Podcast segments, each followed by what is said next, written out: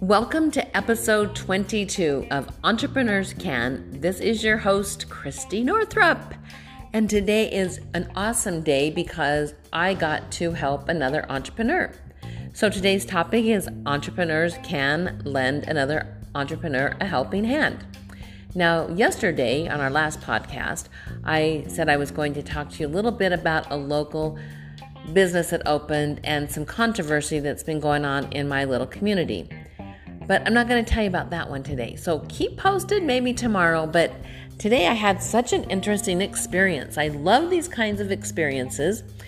We live in a community that has landscapers hired by our HOA, and of course, we pay for them. And they do our lawns, our front lawns, and our back lawns, mow the lawns, those kinds of things. We've only been here a year and we don't have a big lawn. We live in the desert. They really shouldn't even have lawns in the desert. And actually, I don't think you can, maybe by law, plant grass in Nevada anymore. Something like that. You can have fake grass. But anyway, we have grass. We'll probably do a zero xeriscape eventually, but right now I like my little patch of grass in my backyard. It's not very big. It honestly is not very big. Maybe the length of our house, which isn't, you know, super big, and then maybe about four feet, if even that. So you can kind of get an idea. But it just keeps looking worse and worse. Now we have an automatic sprinkling system, and that in itself is a big chore because uh, we were having leaks, and of course, the landscapers had to fix that, and I was always turning in reports that we needed help, and so on. Anyway, I finally the other day looked at my lawn and I thought, this is getting worse. There must be a disease or something in here. We keep watering it. The rest of the lawn looks good, it's green on our watering schedule, but I'm getting concerned that the bad grass or the part of the lawn that's not a lawn anymore is migrating into my good lawn. So I put in a report yesterday. Sure enough, just about when I'm getting ready to do my exercising this morning, um, I see some guys in my backyard, the landscapers. And by the way, didn't mention this important thing. We have hired in our HOA a new landscaping company. And the other company, I think, had been here for a really long time, but um, they were not doing some things, and so you know we put out contracts to bid and so on. So this is a new company, and um, I pointed this bad lawn out to their guy the first day he was in our community to say what's going on here, and I also had pointed it out to the previous landscaping people. And they gave me a song and a dance. Nobody thought that there could be something wrong. Well, I'm ready to exercise. I look out of my back patio. I see the landscapers. I hurry and get into my regular clothes so I can come out and talk to them. And in that short of time, they had come around to my front door, rang the doorbell, and said, You have grubs in your lawn. That's why your lawn looks so bad. No matter how much you water it, they're eating your grass away. And I said, What? You know, they showed me in their hand, this is what grubs are. I never knew about grubs. Mm. Welcome to you know, lawns. so, anyway, they told me what the service would be um, to put something on it, some chemicals on it, and that they would do that at that price for four times in a year. And I questioned, I'm like, well, how come that's just not part of our HOA? Why wasn't that written up in a contract? Well, because not everybody in the community would get grubs, and so they don't want to be paying extra and so on and so on. And I'm like, okay, whatever. It's like $80. It's not a lot of money um, to do it. And um, in fact, after they did it, I thought, I bet we could just go buy this ourselves. But as the story goes on, you'll see that I want to support other entrepreneurs. As I was talking to them, I said, well, I've noticed that other lawns here in the community, and by the way, we have maybe 130 homes, just two streets, so it's not a really big uh, I don't even want to call it development. It's just a, a small community. We love it. It's like the perfect size for us. We have the perfect size house, perfect size lawn. It's just dying. So I said, I'm sure other people, I said, look at their lawns. Last year was our first year here, and the lawns just seem like they're got all these dry spots, and maybe they're getting these grubs too. So why don't we just have everybody get the treatment on the same day? And they're like, oh, yeah, that would be a really good idea. So I'm thinking, all right, uh, maybe we could create a flyer and you guys could put it on the door. And then if the people wanted it, they could leave a check or whatever. And people probably don't have checks anymore, but leave cash, whatever, um, at their door.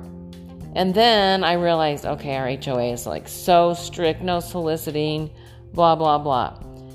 But I'm going to pursue this with my HOA because it would not only help the people that have grubs in their lawn and might be like me, not know about it because here's here's something you maybe didn't know about grubs unless you're a landscaper.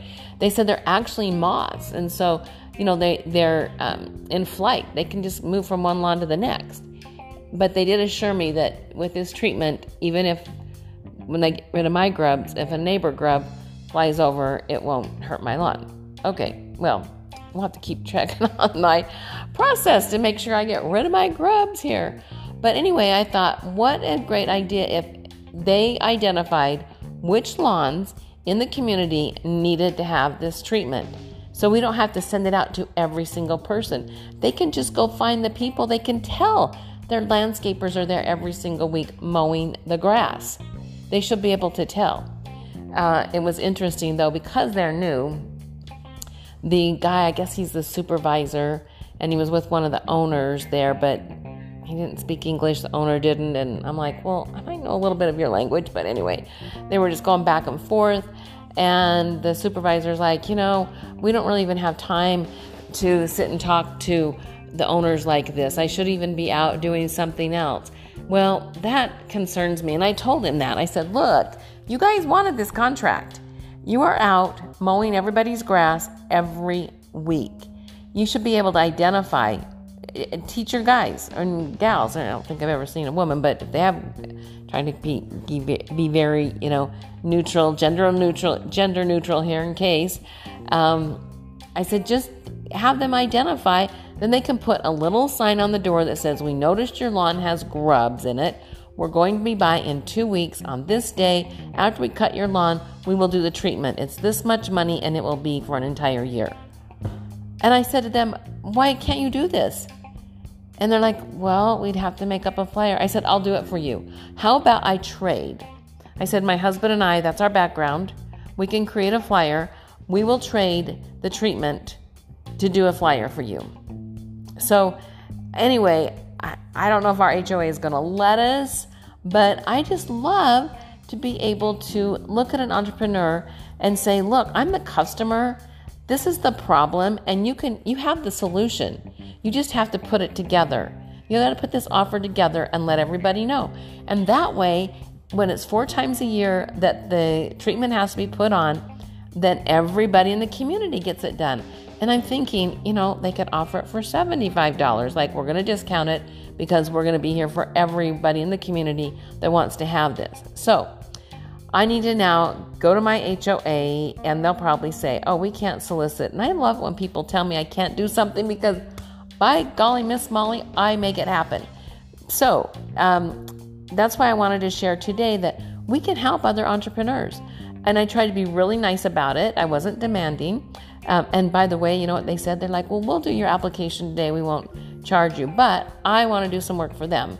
And so, uh, you know, that, that should work. And then I said to them, you know what else? There are so many things you guys could do if you offer extra services. And anyway, my marketing brain starts going and I could tell the guy needed to get going. I needed to get in. I'm working on some new classes, but just reach out, you know. Sometimes we can complain, and I'm a really good complainer, but I think it's not that I'm complaining so much is that I'm trying to see there can be a solution for this. Hello, I'm raising my hand. Let's talk about it. And maybe my solution isn't the one for them, but maybe it will get them thinking about a solution. And as we think about solutions, we solve people's problems and we bring more cash flow in. And that helps them. So Anyway, just wanted to share that great experience, and I'll have to let you all know how it goes with our landscapers and my grubs. They better get out of my lawn. Anyway, look in your community, see what you can do to lift somebody else because entrepreneurs can give another entrepreneur a helping hand. And entrepreneurs also can do anything they want and they're willing to work for it. So go to work.